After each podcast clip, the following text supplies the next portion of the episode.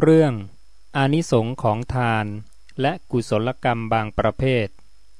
ทรงตรัสแก่คามินิ และตรัสแก่ภิกษุทั้งหลายข่าวมันนี้ตลอดเวลาล่วงมา 91 กับ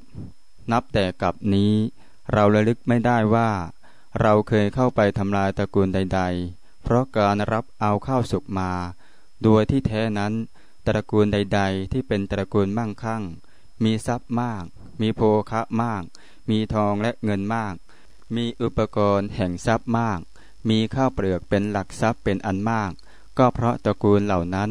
เพียบพร้อมด้วยทาน เพียบพร้อมด้วยสัจจะ เพียบพร้อมด้วยสัญญมะ ดังนี้ พิสุทั้งหลาย แต่ชาติที่แล้วมาแต่อดีต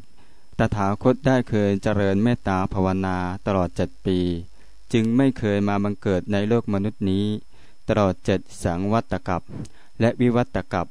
ในระหว่างการอันเป็นสังวัตกับนั้น เราได้บังเกิดในอาภัสรพรมในระหว่างการอันเป็นวิวัตกับนั้น เราก็ได้อยู่พรหมวิมานอันว่างเปล่าแล้ว พิสุทั้งหลาย ในกับนั้น เราได้เคยเป็นพรหมได้เคยเป็นมหาพรหมผู้ยิ่งใหญ่ ไม่มีใครครอบงำได้ เป็นผู้เห็นสิ่งทั้งปวงโดยเด็ดขาด เป็นผู้มีอำนาจสูงสุด พิสุทั้งหลาย เราได้เคยเป็นสักกะ ผู้เป็นจอมแห่งเทวดา นับได้สามสิบหกครั้ง เราได้เคยเป็นราชาจักรพรรดิผู้ประกอบด้วยธรรม เป็นพระราชาโดยธรรม มีเว้นแคว้นจดมหาสมุทรทั้งสี่เป็นที่สุด เป็นผู้ชนะแล้วอย่างดี มีชนบทอันบริบูรณ์ประกอบด้วยแก้วเจ็ดประการ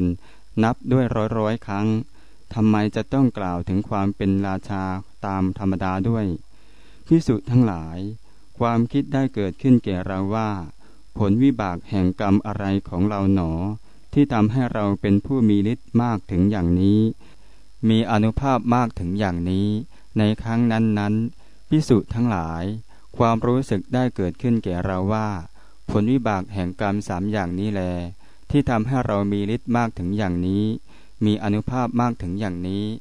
วิบากแห่งกรรมสามอย่างในครั้งนั้น คือ ผลวิบากแห่งทาน การให้หนึ่งแห่งธรรมะ การบีบบังคับใจหนึ่งแห่งสัญญมะ การสำรวมระวังหนึ่งดังนี้